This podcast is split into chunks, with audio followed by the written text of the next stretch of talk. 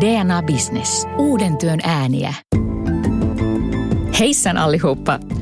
Pohjoismaat ovat suomalaisille yrityksille tärkeitä markkina-alueita ja kauppakumppaneita. Moni katsoo ensimmäiseksi naapurimaihin, kun harkitsee liiketoiminnan laajentamista kotimaan ulkopuolelle. Mitä kaikkea yritysten olisi hyvä tietää eri Pohjoismaissa toimimisesta? Johdetaanko, viestitäänkö tai rekrytoidaanko Pohjolan eri puolilla eri tavoilla? Miten toimintaa säädellään eri maissa? Entä millaiset joustavan työn käytännöt ovat missäkin yleisiä? Kuuntelet DNA-bisneksen tuottamaa podcast-sarjaa, jossa tutustumme siihen, millaista Pohjoismaissa on tehdä bisnestä. Tässä jaksossa keskitymme rakkaaseen lähinaapuriimme ja perinteikkääseen kilpakumppaniimme Ruotsiin. Pysy kuulolla, Pohjola kutsuu. Kunnallisalan kehittämissäätiö teetti tänä vuonna kyselyn, ja sen mukaan yli puolet suomalaisista pitää Ruotsia Suomen tärkeimpänä yhteistyökumppanina – ja samaan aikaan yli puolet suomalaisista on yhtä mieltä siitä, että suomalaiset ovat kateellisia ruotsalaisille, koska Ruotsi menestyy elämän eri aloilla. Tutkimustulokset kuvastaa aika hyvin sitä viharakkaussuhdetta, joka meillä naapurimaahamme on. Toisaalta tunnetaan aitoa ja arvostavaa kumppanuutta Ruotsin kanssa, toisaalta pikkuisen kadehditaan Ruotsia sen menestyksestä. Tänään keskustelemme siitä, millaisia yllätyksiä Ruotsissa työskentely ja bisneksen tekeminen saattaa tuoda tullessaan – Onko asioita, joihin erityisesti kannattaa varautua ja miten asiat siellä lopulta käytännössä hoituvat? Minun nimeni on Sallamaari Muhonen ja keskustelijoina meillä on etäyhteydellä Tukholmasta Ruotsissa Solitan liiketoimintaa aikanaan käynnistänyt Petronella Posti sekä Business Finlandilla neuvonantajana toimiva Vilma Rissanen. Tervetuloa Petronella. Kiitoksia, tosi kiva olla täällä ja hyvää huomenta. Ja tervetuloa Vilma. Kiitos paljon, mukava olla mukana. Petronella, sä oot asunut jo 14 vuotta Ruotsissa. Kerrotko, mikä sut alun perin vei sinne töihin? No mut ihan tälle perinteisesti headhuntattiin. Se oli tämmöinen firma, joka tekee data warehousingia ja BI. Täällä tekee töitä datan yhteydessä ja parissa. Ja tota, mun tarkoitus oli olla Tukholmassa kuusi kuukautta ja sen jälkeen perustaa tämä firma Helsinkiin kolmen kuukauden jälkeen, niin Tukholma vei mun sydämen, siis kaupunki, ei mikään mies. ja tota, päätin, että mä en lähdekään mihinkään, että mä jäänkin tänne. Ja, ja siitä se lähti. No Solitahan on kasvava ä, alun perin suomalainen tai olla alun perin tamperelainen ohjelmistofirma. Vastaat siellä myynnistä ja markkinoista. Millaista bisnestä Solita tekee nyt siellä Ruotsissa? No me lähdettiin tähän tota, niin sanottuun solitan kansainvälistymiseen ja, ja, ja tota, Suomen rajojen ulkopuolelle oikeastaan kahdesta maasta yhtä aikaa. Et mulla oli, tota, mä olin valit, mut valittiin siihen vetämään sitä niin kuin Ruotsin toimintaa ja pystyttämään näitä liiketoimintoja Ruotsiin. Ja sitten meillä oli samaan aikaan, niin Tallinnan toimisto avattiin. Ja tuota, Ruotsissa me lähdettiin vahvasti datapalveluiden ympärille niin rakentaa sitä tarjoamaa, koska se näytti olevan semmoinen osa-alue, mikä oli pikkasen vanha, vanhanaikainen niin kuin kilpailullisesti. Et me lähdettiin sillä kulmalla, mutta nyt tietysti meitä on jo tällä hetkellä 120 Ruotsissa, että on mennyt hirveän nopeasti. Tässä on 2017 syyskuussa mä aloitin, että kolme vuotta periaatteessa ollaan tehty toi, töitä ja tota, nyt meillä on tietysti alkaa, alkaa meidänkin palveluvalikoima näyttää vähän samalta kuin Suomessa, että ollaan laajennettu aika paljon, mutta se oli tosi tiivis paketti ja hyvin niin kuin nissattu se meidän tarjoama, jotta me päästään niin kuin eksperttinä ää, ja kohdennetusti niin kuin sinne markkinaan sisään. No Vilma, sun reitti Suomesta ää, Ruotsiin silloin joskus kymmenisen vuotta sitten oli opiskelujen takia. Opiskelit Lundissa Etelä-Ruotsissa ja sen jälkeen käynyt Kööpenhaminassa ja Lontoossa, mutta nyt jälleen Ruotsissa. Mikä sut sai palaamaan ja jäämään Ruotsiin? No, äm, se on ehkä ollut monen asian summa, mutta totta kai Ruotsi on niin kuin aina tuntunut tosi tavallaan... Mm, kodilta, että suuria niin kuin sellaisia eroja ei ole Suomeen ja se on toisaalta taas lähi, lähellä ja tietenkin Tukholma niin kuin esimerkiksi, missä, missä mä niin kuin tällä hetkellä asun, niin on kuitenkin Pohjoismaiden niin kuin suurin kaupunki, että täältä löytyy siinä mielessä niin kuin kaikki niin kuin mielenkiintoisia mahdollisuuksia. Esimerkiksi on tosi tosi mukava kaupunki asua. No Business Finlandin leivissä sä oot ollut nyt kaksi vuotta ja siellähän tehtävä on tukea Ruotsissa jo toimivia ja sinne suuntaavia suomalaisyrityksiä. Miten sanoisit, onko joku toimiala erityisesti edustettuna niiden yritysten, joita neuvotte parissa? Ähm, no se varmaan riippuu myös vähän missä, mitä markkinaa katsotaan, että Ruotsissa Siinä mielessä meillä on varmasti erikoinen tilanne, koska, koska Ruotsi ja Suomi on niin kuin esimerkiksi rakenteeltaan hyvin samanlaisia markkinoita, niin meille tulee niin kuin aika, aika laajaa skaalaa erilaisia yrityksiä, mutta et löytyy paljon esimerkiksi just niin kuin tekki, tekkipuolen yrityksiä tietenkin Suomesta, Suomesta Ruotsiin ja kysyntää löytyy, löytyy täällä. Terveysteknologiaa on jonkin verran, cleantech ja energiaa, että niin kuin tosi, tosi laaja skaala sanoisin, jota meillä niin kuin täällä Ruotsissa näkyy. Petronella, palataan vähän tähän ohjelmistotoimialaan, jolla Solita toimii. Kun helpostihan ajatellaan, että koodarit ja ohjelmointi on universaalia, olit sitten Piilaaksossa tai Pitäjänmäellä, ja että nämä on niin oma rotunsa ihmisiä. Miten näet tämän? Onko näitä kansallisia eroja? No kyllähän tietysti kansallisia eroja löytyy sitten niin kuin toimintamalleista ja niin edelleen. Että, ja, ja, ja siis sanotaan, että jos rupeaa jotain koodaamaan, niin se koodikieli varmaan näyttää samalta, olit se missä tahansa, mutta, tota, mutta kyllä toimintatavat on erilaiset ja se, millä, millä tavalla esimerkiksi tämmöisiin niin kuin projekteihin lähdetään, lähdetään ja, ja, ja kuinka paljon esimerkiksi niin kuin kaikki tietää, Ruotsissa diskuteerataan ja mun mielestä se on ihan sairaan hyvä juttu, että näin tehdään, koska silloin organisaatio yleensä on valmiimpi ottamaan vastaan muutoksen kuin että se esitellään sitten jälkikäteen. Sekin toimii, mutta siitä täytyy olla aika, aika tarkka niin porkkana ymmärtää, että miten kuluttaja käyttäytyy ja se, se loppukäyttäjä, että minkälainen kokemus hänelle tulee siitä niin kuin lopputuotteesta, oli se sitten dataa tai applikaatio tai joku ohjelmiston pätkä tai muuta, mutta, mutta tota, se on tosi tärkeää ymmärtää, ymmärtää ihmisten käyttäytyminen eri markkinoilla. No ihmisten käyttäytymisestä eri markkinoilla nimenomaan halutaan tässä podcastissa puhua ja hyvä kun nostit ikään kuin kissan pöydälle tuo tuo, mitä me suomalaiset yleensä aina mietitään, että se diskuteeraus, ruotsalaisten tapa toimia. Klisee, stereotyyppi vai ei? Äh, onko tämä diskuteeraamisen kulttuuri totta vai tarua? No jos mä saan tästä aloittaa, niin mun mielestä se on kyllä ihan totta. Ja, ja kyllä se mun suomalaiset kollegat huomasivat myös silloin vuonna 2017, kun aloitettiin ja, ja käytiin myyntipalavereissa ja muissa, niin ää, myyntisyklit on esimerkiksi hirveän paljon pitempiä sen takia, koska, koska siihen pitää niin kuin, siihen jo aikaisessa vaiheessa pitää sitouttaa aika paljon ihmisiä, jotta se myynti tulee, tulee tota, tai kauppa pystytään tekemään ja, ja päätös pystytään tekemään. Että, ja se menee mun mielestä läpi kyllä niin kuin koko, koko ruotsalaisen kulttuurin, että et ei ole yhtä ketään, yhtä ihmistä, joka vaan päättää, vaan voidaan olla niin kuin päätökseen kallellaan, mutta sitten niin vahvistetaan tämä päätös eri tasoilla organisaatioita ja ympäriinsä, niin että siihen on, ollaan saatu konsensus ja, ja hyväksyntä. Mitäs tuumaat Vilma, miten tämä diskuteeraamisen kulttuuri näkyy päätöksenteossa muuten tai vaikka esimies alasroolissa?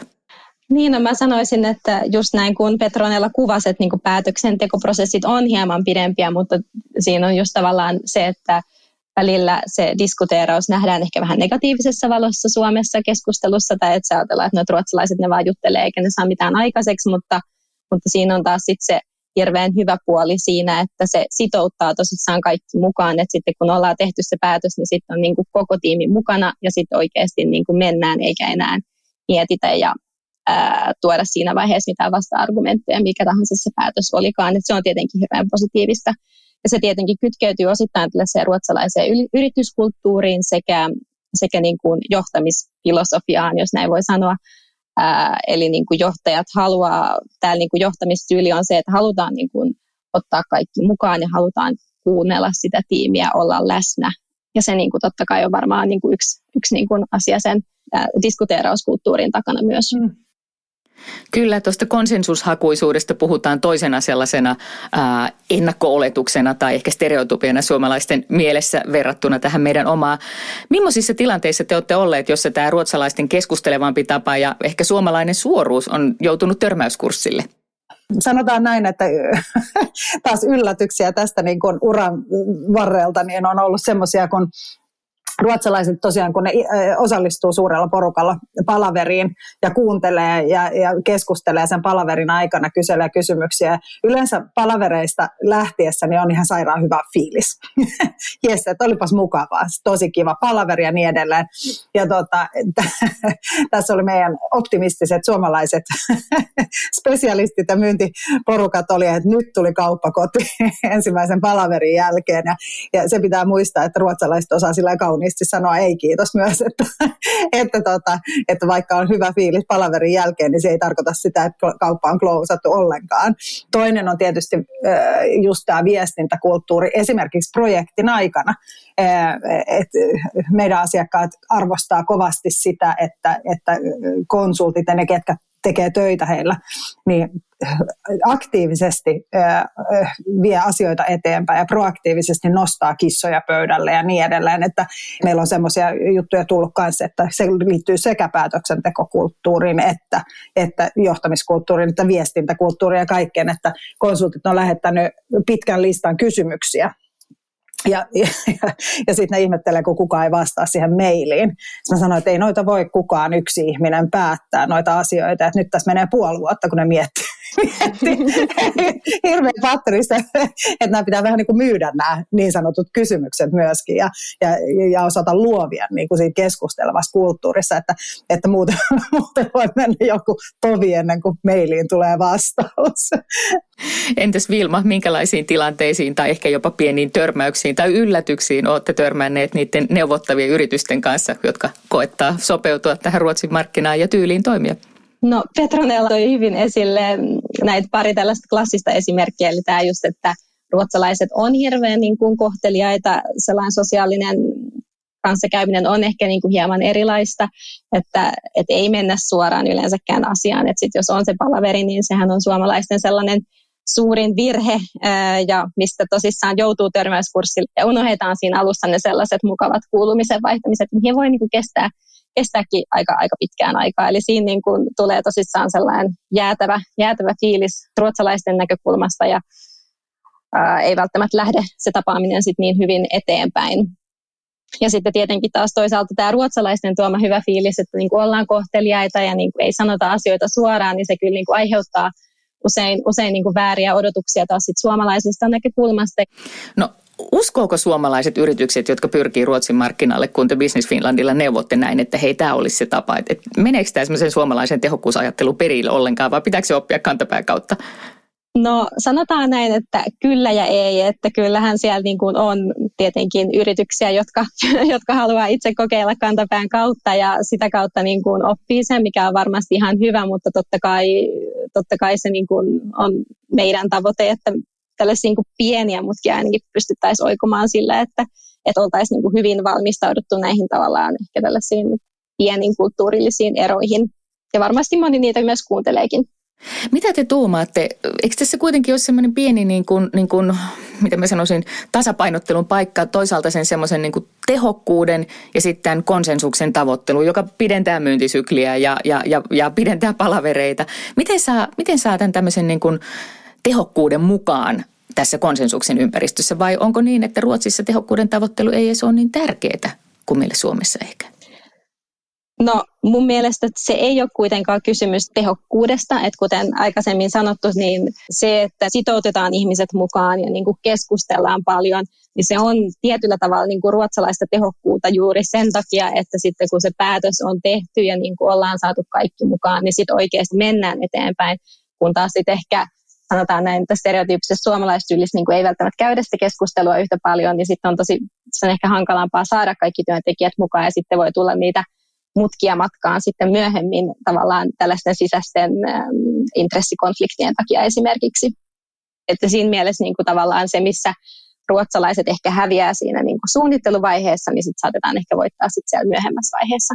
Hei, ihanaa, että sä sanot noin. Tämä on ihan loistavaa, kun mä oon aina sanonut sitä, että se niin kuin muutoksen läpiviennin niin kuin pituus on ihan yhtä pitkä sekä Suomessa että Ruotsissa, että äh, ihan yhtä tehokasta. Se, mikä mä haluaisin vielä sanoa, on se, että ruotsalaiset luottaa suomalaisiin ja tykkää, että suomalaiset aina tekee sen, mitä ne sanoo.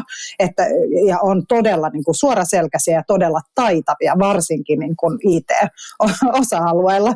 Mä muistan silloin alkuun, kun mä itse muutin, niin, niin kun mulla oli vähän ehkä suomalainen tapa vielä, tai mä olin aika suora muutenkin, ei se ehkä ihan pelkkää suomalaisuutta niin tota, mä sain aika paljon anteeksi, koska joo joo, men hun är lite finsk där, hun är finsk. ja, ja, siitä heille tuli hirveän hyvä olo ja semmoinen turvallisuuden olo kanssa, että kun ollaan suoria ja sitten vähän tämmöistä niin kuin dum dum, kun suomalaiset puhuukin, niin se kuulostaa hyvin systemaattiselta ja kompaktilta niin se luo myöskin semmoista turvallisuuden tunnetta. Että sitä ei pidä mun mielestä niin kuin häpeillä. Että se on ihan valttikortti, että hei, näillä on homma hanskassa. Ja nämä menee kuin juna eteenpäin. Miten nämä kulttuurit toimii sitten esimiesalaissuhteissa, joissa kuitenkin on niin kuin tiettyä hierarkiaa? En, en tiedä, onko ohjelmistoalalla nimenomaan, mutta joku hierarkia yleensä on esimiesten alaisten suhteessa. Miten, miten tämä toimii Ruotsissa ja, ja minkälaista johtajaa Ruotsissa arvostetaan teidän mielestä?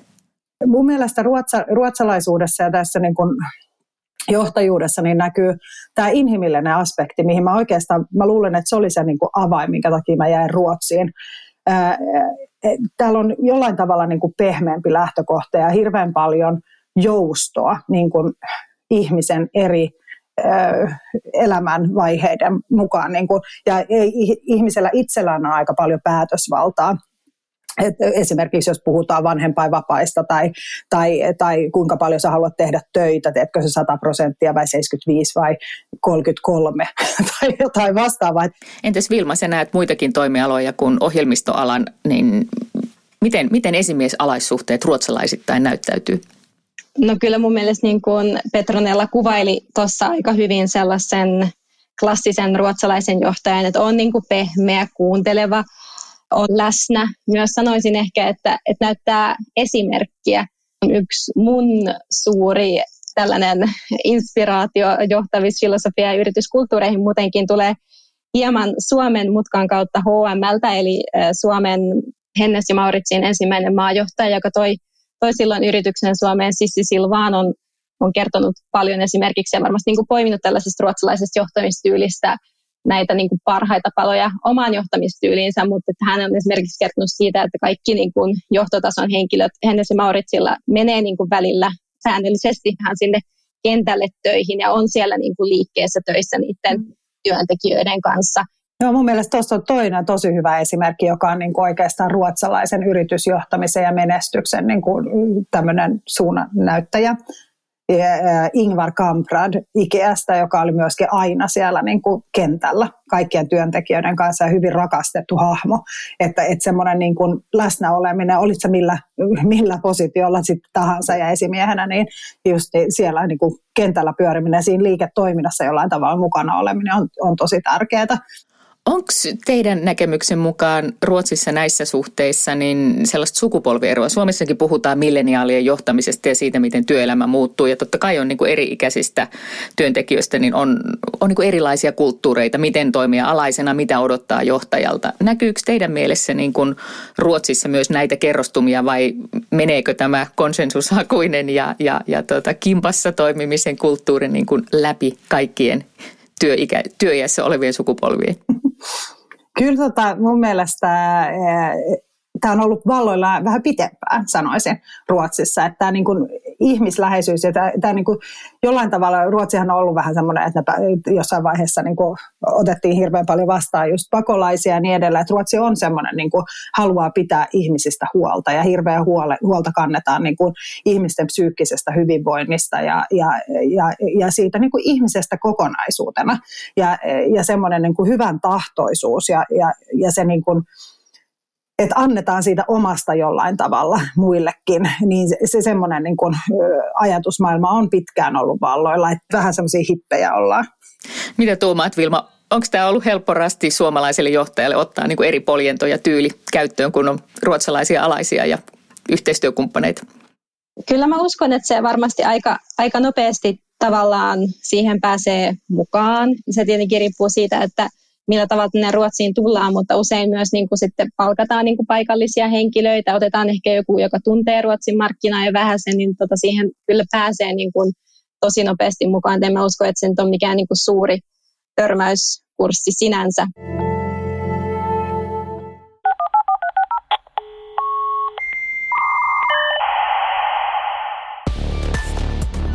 Pohjoismainen yhteistyö on nyt entistä tiiviimpää ja vauhdikkaampaa, sillä Telenor tarjoaa yhdessä tytäryhtiönsä DNAn kanssa Nordic Connect-palvelun myös Suomessa.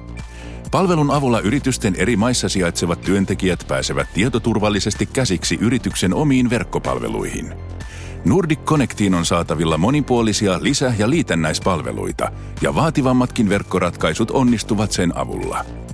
Suomalaiset yritykset saavat yhdeltä luukulta kaiken tarvitsemansa myös Ruotsissa, Norjassa ja Tanskassa sijaitseviin toimipisteisiinsä.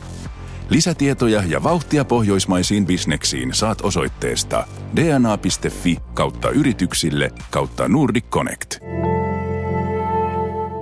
Mites tänä keväänä, kun maailmaa riepotteli koronavirus, Ruotsissa toki ei, se ei johtanut yhtä laajoihin rajoitustoimiin kuin muissa Pohjoismaissa, mutta etätyöhän tuli yleiseksi tai yhä yleisemmäksi myös Ruotsissa, niin millainen muutos tämä on ollut ruotsalaisille työyhteisöille ja miten valmiita oltiin tällaiseen muutokseen? Joo, no aika nopeasti tämä niin jalkautui yrityksiin. Ja mun mielestä jo ennen kuin itse asiassa terveysviranomaiset antoi mitään suosituksia, niin isot firmat oli jo tehneet tämän päätöksen, että, että tota, mennään täysin etätyöhön. Ja, ja heillä oli itse asiassa näillä isommilla yrityksillä jo pitemmät tämmöiset niin kuin karanteenilistat jo silloin heti maaliskuun alusta, mistä maista, jos olet ollut hiihtolomalla tai matkalla, niin pitää olla kaksi viikkoa omatoimisessa karanteenissa. Et, et yritykset pisti aika tiukkojakin, paljon huomattavasti tiukempia rajoituksia heti siinä alkuun. Ja, ja tosi nopeasti, tämä on kuitenkin aika digitalisoitunut maa, niin tota, nopeasti käännettiin, käännettiin sitten tietysti niin kuin työt etätöihin. Ja sitten tietysti on töitä, mitä, mitä ei voi etänä tehdä, niin jätettiin heille sitten tilaa käyttää noita julkisia, julkisia tota, kulkuvälineitä ja, ja muutenkin tilaa kaupungille. Entäs Vilma noin yleisesti, ilmeisesti sellaiseen niin kuin suuren digiloikkaan ei ollut Ruotsissa tarvetta, niin kuin tuntuu, että se Suomessa niin kuin pompahti eteenpäin, mutta millaisia muita joustavan työnteon tapoja tai käytäntöjä Ruotsissa yleensä on ennestään käytetty? No etätyö on niin kuin yksi sellainen, mikä on ollut aika laajasti, laajasti jo käytössä, että se ei ole niin kuin mikään uusi, uusi juttu täällä tai että olisi aiheuttanut mitään niin kuin yleisesti suuria, suuria ongelmia mihinkään, mutta että sanotaan, että, että ehkä just se, että ainakin mun kokemuksen perusteella monessa yrityksessä ollaan aika joustavia sille, että myös sen työntekijän niin kuin näkökannalta, että, että jos on esimerkiksi jotain asioita niin kuin ihan privaattielämässä, niin kuin mitä täytyy hoitaa ja muuta, että tavallaan sellaisessa niin kuin on tosi paljon joustoja ja kaikesta niin kuin voi keskustella ja näin, että mun mielestä niin kuin fleksibiliteetti on yksi tällaisen ruotsalaisen ehkä niin kuin, ö, yritys, yrityskulttuurin niin kuin tällaisia niin kuin kulmakiviä myös. Niin, toi kuulostaa suomalaisen korvaan kyllä jännältä, siis varsinkin johtamisen tai sanotaan esimiestyön ja sen työyhteisön tasa-arvon kannalta. Et, et, et, meillähän helposti ajatella, että kun se on sopimuspaperissa on näin, niin se on säännöt on kaikille samat ja sitä semmoista yksilökohtaista joustoa, niin se niin kuin jotenkin tökkii, kun säännöt eivät ole kaikille samat. Miten suomalainen esimies tai yritys klaaraa tämän ihmisten odotuksen ja sitten toisaalta sen oman periaatteen, että pitäisi mennä niin kuin, niin kuin tietyn sapluunan mukaan kaikkien suhteen? Joo, tä, tässä meillä oli, on ollut paljon keskustelua ja tietysti juuri tällä niin kuin henkilöstöhallinnan puolella kanssa, niin kuin, kun tultiin Ruotsiin, että miten, miten niin kuin henkilöstöä täällä johdetaan ja millä tavalla, minkälaisia etuja ja, ja, ja just tämä, että että sopimus on sopimus, mutta sitten elämä on elämä. ja, tota, ja sen sopimuksen puitteissa niin se, ei, se ei kuitenkaan saa olla niin kiveä hakattu, ettei sillä, sieltä löytyisi niin kuin mahdollisuutta elää elämää. Ja, ja, ja mä ainakin uskon siihen, että, että mitä enemmän sä kuuntelet sitä työntekijää, sitä sitoutuneemmaksi hän tulee siihen, koska hän viihtyy työpaikalla. Just näitä loma-aikajutut on esimerkiksi ollut sellaisia, että, että ruotsalaiset nyt ottaa lomaa silloin, kun ne ottaa lomaa. Ihmisiä tulee ja menee ja siihen semmoiseen niin jatkuvaan pienen kaaukseen pitää vaan niin kuin tottua. Allekirjoitatko Vilma? Joo, kyllä, kyllä ehdottomasti. Ja tässä tulee myös esiin se, niin että on tosi kova luottamus myös siihen omaan tiimiin ja työntekijöihin. Että tavallaan annetaan paljon päätösvapautta ja luotetaan, että sitten ne asiat oikeasti hoituu ja toimii tästä joustavuudesta tai jostain kenties niin kuin vapauksista huolimatta. Joo, ja se, se pitää vielä sanoa, että se mikä oli semmoinen yllätys myöskin suomalaisille kollegoille on, että ihan niin kuin kauppoja tehtäessä, niin myöskin rekrytointisyklit on pitkät. Eli Ruotsissa yleensä minimi irtisanomisaika on kolme kuukautta, että sulla menee semmoinen kuutisen kuukautta siinä ennen kuin sulla on uusi ihminen siinä, siinä tota, paikan päällä ja aloittaa työt, että, että siihen pitää myöskin muistaa niin kuin varata kunnolla aikaa että ku- kuukaudessa et tee vielä yhtään mitään muuta kuin laitat ilmoituksen ulos. No rekrytointihan on aina haaste firmalle kuin firmalle ja kaikki miettii, mistä löytää ne parhaat oikeanlaiset osaajat ja kuinka ne houkutellaan sinne omaan sakkiin.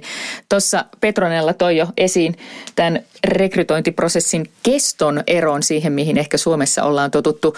Vilma, minkälaisiin muihin eroihin rekrytointikäytännöissä sä valmennat Business Finlandin asiakkaita, jotka pyrkivät Ruotsin markkinalle?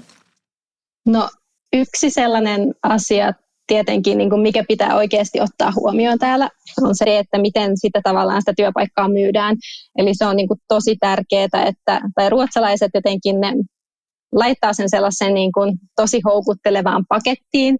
Ja sitten tavallaan se, että, että se niin kuin on mun mielestä tärkeää, että sä oikeasti mietit tarkkaan, että minkälaista niin kuin henkilöä sä haet siitä ja oikeasti panostat siihen, että se niin kuin vaikuttaa niin kuin hyvältä ja houkuttelevalta se itse niin kuin se, tietenkin se rekrytointi niin kuin, tai niin kuin tämä mainospuoli, mutta myös niin kuin oikeasti se tavallaan se paketti, jota sä tarjoat sille työntekijälle, koko se yrityskulttuuri, että, niin kuin, että ne kaikki tulee sinne sille, koska täälläkin tietenkin on niin kuin tosi kova kilpailu erilaisista niin talenteista, niin sitten sinne täytyy täytyy oikeasti niin kuin lähteä mukaan sellaisella asenteella, että, että se niin kuin täytyy olla tota, voittava, voittava konsepti myös niin kuin rekrytointipuolella. Eli siihen niin kuin mä sanoisin, että mä panostaisin kyllä tosi paljon. Ihan totta. Siis mä, mä allekirjoitan kaiken. Meillä oli kanssa tämä, että mä, mä lähdin ihan niin kuin, kulttuuripohjaisesti markkinoimaan solitaa ja kertomaan, mikä tämä mahtava tapa meillä tehdä töitä ja, ja, ja, ja tämä autonomia ja, ja, ja tota, hierarkian puute ja, ja millä tavalla me niin ajatellaan ja nähdään maailma, niin se oli semmoinen asia, joka houkutteli niitä ensimmäisiä. Ja sitten tietysti se, että, että työntekijöiden ää, blogaukset, mitä onneksi meillä oli aika paljon jo tehty niin kuin englanniksi, niin antoi semmoista tukea ja turvaa. Että se on ollut meille semmoinen avaintekijä kyllä, että, että meidän henkilökunta kirjoittaa ja kertoo, mitä ne tekee, minkälaista elämä Solitalla on. Ja, ja ihan vapaaehtoisesti, että kukaan ei hitto vielä kirjoita. EUn tasa-arvoindeksin mukaan Ruotsi on EUn tasa-arvoisin maa ainakin sukupuolten välisten tasa-arvon edistymistä mittaillessa. Ja Ruotsi on myös monikulttuurinen ja kansainvälinen maa – Asukkaista on viidennes maahanmuuttajia tai ainakin, että toinen vanhemmista on syntynyt Ruotsin ulkopuolella. Ja tämä monimuotoisuus ja tasa-arvoisuus varmaan näkyy myös yritysmaailmassa. Millaisia käytännön havaintoja te olette tehneet tästä tasa-arvosta ja diversiteetistä ruotsalaisissa yrityksissä ja ruotsalaisissa työyhteisöissä? Vähän on itse tämmöinen tasa-arvon puolesta ja puhuja. Ja, tota, ja, ja Ruotsi varmaan on tasa-arvoisin maa, mutta meillä on hirveästi vielä tehtävää.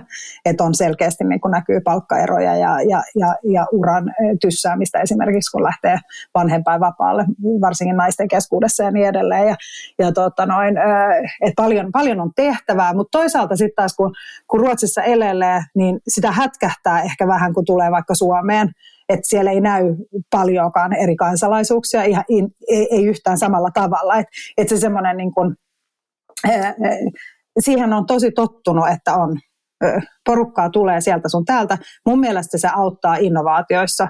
Se auttaa, niin että et sulla on paljon porukkaa, jolla on erilaista taustaa ja kokemusta ja ikää ja sukupuolta tai sukupuolettomuutta ja, ja niin edelleen. Niin sä saat niin paljon erilaisia näkökulmia ratkaisuihin, että siitä ei ole mitään muuta kuin hyötyä.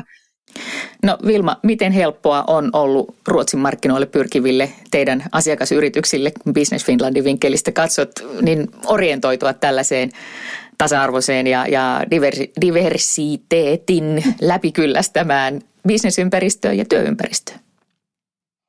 No mä en näkisi, että se välttämättä on niin kuin mikään suuri ongelma sille, että kun tullaan Suomesta päin Ruotsiin, että totta kai niin kuin äh, Petronella sanoi, niin täällä se on niin kuin tavallaan standardi jo jollain tavalla, että niin kuin se monikulttuurisuus ja sen niin kuin pitkät historiat niin ne näkyy niin kuin ruotsalaisessa yhteiskunnassa eri tavalla, että ehkä sitä just vähän hätkähtää, jos menee Suomeen, koska siellä tilanne ei tietenkään niin kuin monesta, monesta syystäkään ole niin kuin samanlaista kuin Ruotsista, mutta en mä usko, että se kuitenkaan on niin kuin mikään suuri suuri niin kuin ero sitten taas niin kuin Ruotsiin päin tullessa tai joka vaikuttaisi niin kuin siihen, siihen liiketoimintaan. Et, et se on ehkä sellainen asia vaan, että jos, jos sitten Ruotsiin perustaa vaikka jonkun tytäryrityksen tai niin kuin laajenee tänne ja palkkaa henkilöitä, niin se on kyllä niin kuin sellainen asia, mikä pitää sitten oikeasti pitää mielessä että vaikka täälläkin niin kuin paljon on, on vielä niin kuin tehtävää niin kuin tasa-arvon tai sitten on niin kuin monimuotoisuuden tai diversiteetin kannalta, niin niin silti mä näkisin, että se on kuitenkin sellainen asia, josta keskustellaan koko aika. Ja se on niin kuin sellainen, asia, mihin myös pitää niin kuin pyrkiä. Ja monilla yrityksillä on sellaisia niin kuin oikeasti tavoitteita, joita he laittaa, että niin kuin päästäisiin niin kuin siihen sellaiseen tilanteeseen, että, että niin kuin se henkilöstö ja johto niin kuin vastaa sitä suunnilleen sitä niin kuin tavallaan demografiaa ja niin kuin mikä, mikä niin kuin Ruotsissa on. Että se on ehdottomasti asia, joka täytyy ottaa huomioon. Mulla on tuohon yksi huomio, semmoinen, mikä on nyt tullut suht uutena asiana, on IT-markkinoilla niin meidän suuremmat yritysasiakkaat niin tota, rupeaa vaatimaan sitä, että on tasa-arvoisuus myöskin, kun me esitellään projektitiimi, mm. niin sen pitää re, niin kuin, heijastaa vähän niin kuin yhteiskunnan kokoonpanoa ja niin edelleen, että et sä et voi lähettää pelkkää esimerkiksi miehistä koostuvaa tiimiä, vaan siellä pitää... Ja oikeasti se vaikuttaa Joo, siis. ja meillä on ollut niin, että, että on, alkaa olla niin kuin vaatimus, että pitää olla sekä että miehiä ja naisia ja, ja hyvä miksi, niin kuin, ettei siitä tule liian homogeeninen siitä tiimistä. Te molemmat toimitte Tukholmassa, joka on toki niin kuin kansainvälinen suurkaupunki ihan globaalissa mittakaavassa, että siinä mielessä Helsinkikin on pieni. Mutta entäs Tukholman seudun yrityskulttuuri verrattuna niin kuin koko Ruotsin keskimäärin? Onko tässä, puhutaanko me nyt Tukholman kuplasta vai läpäiseekö tämä ruotsalaisen toimintakulttuuri ja bisnesmaailman kauttaaltaan? No mun mielestä kyllä läpäisee. Tietysti on pieniä paikkoja ja paikkakuntia ja, ja niin edelleen, että niin kuin koko, koko eroja tietysti on ja vähän suuntautumiseroja. Että, että sanotaan näin, että meillähän on tämä kolme kruunua, mikä on kaikille tuttu asia, ainakin jääkiekkomatsien kautta, jos ei muuten. Ja, tuota noin, ja sanotaan näin, että nämä kolme kruunua on itse asiassa niin kuin Tukholman seutu ja ehkä vähän ylöspäin. Sitten meillä on tuo länsirannikko Göteborg ja jengi ja sitten meillä on Malmö ja, ja, ja länsi, tai tuo etelä, etelä ehkä vähän niin kuin itärannikkoa ylöspäin, niin niin näissä on tietysti niin kuin toimialaeroja aika paljon.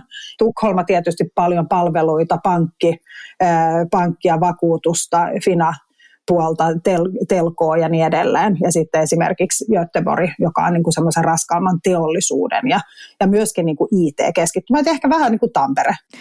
Entäs Vilma, oletko tehnyt havaintoja koko Ruotsin taholta vastaavaan tapaan kuin Petronella? Kyllä siis totta kai niin kuin sellaisia niin kuin maan sisäisiä niin kuin eroja, eroja löytyy totta kai, että ollaan sitten jossain niin kuin Norlannissa tai sitten just Göteborgin tai alueella tai sitten siellä Skånessa, mutta mä sanoisin silti, että nämä tavallaan ää, esimerkiksi niin kuin yrityskulttuurin johtamisen niin kuin monimuotoisuuskysymykset, niin ne on kyllä ihan sellaisia niin kuin lähestulkoon universaaleja Ruotsissa, että niin kuin pätee, pätee kyllä kaikkialla, että ne on hyvin ruotsalaisia, että niistä ei, vois, ei voi puhua niin kuin Tukholman kuplana kuitenkaan. No entäs Vilma, tietysti Ruotsi on lähellä meitä suomalaisia ja, ja molemmat ollaan EU-maita, toisin kuin ei, ei niinkään kaikki muut Pohjoismaat. niin, niin onko sääntelyssä jotain sellaista, mikä yllättää suomalaiset yritykset vai meneekö kaikki vähän samaan tapaan niin kuin meillä kotona? No mä sanoisin, että kyllä kaikki menee vähän samaan tapaan kuin meillä kotona, mutta et siihen ei sit niinku saa myöskään sokeasti luottaa. Ähm, että totta kai just niinku lainsäädäntö Ruotsissa ja Suomessa on niinku hyvin samankaltaista ja sitten tosissaan on, on vielä tämä EU, EU-lainsäädäntö siihen päälle, mutta että kun lähtee Ruotsiin joko tekemään vientiä tai niin kuin laajentumaan muuten, niin totta kai se on niin kuin tosi tärkeää, että ensinnäkin tutustutaan siihen niin kuin markkinaan ihan silleen yleisesti. Ää, että saadaan niin kuin käsitys siitä, että mitä, mikä siellä Ruotsissa odottaa.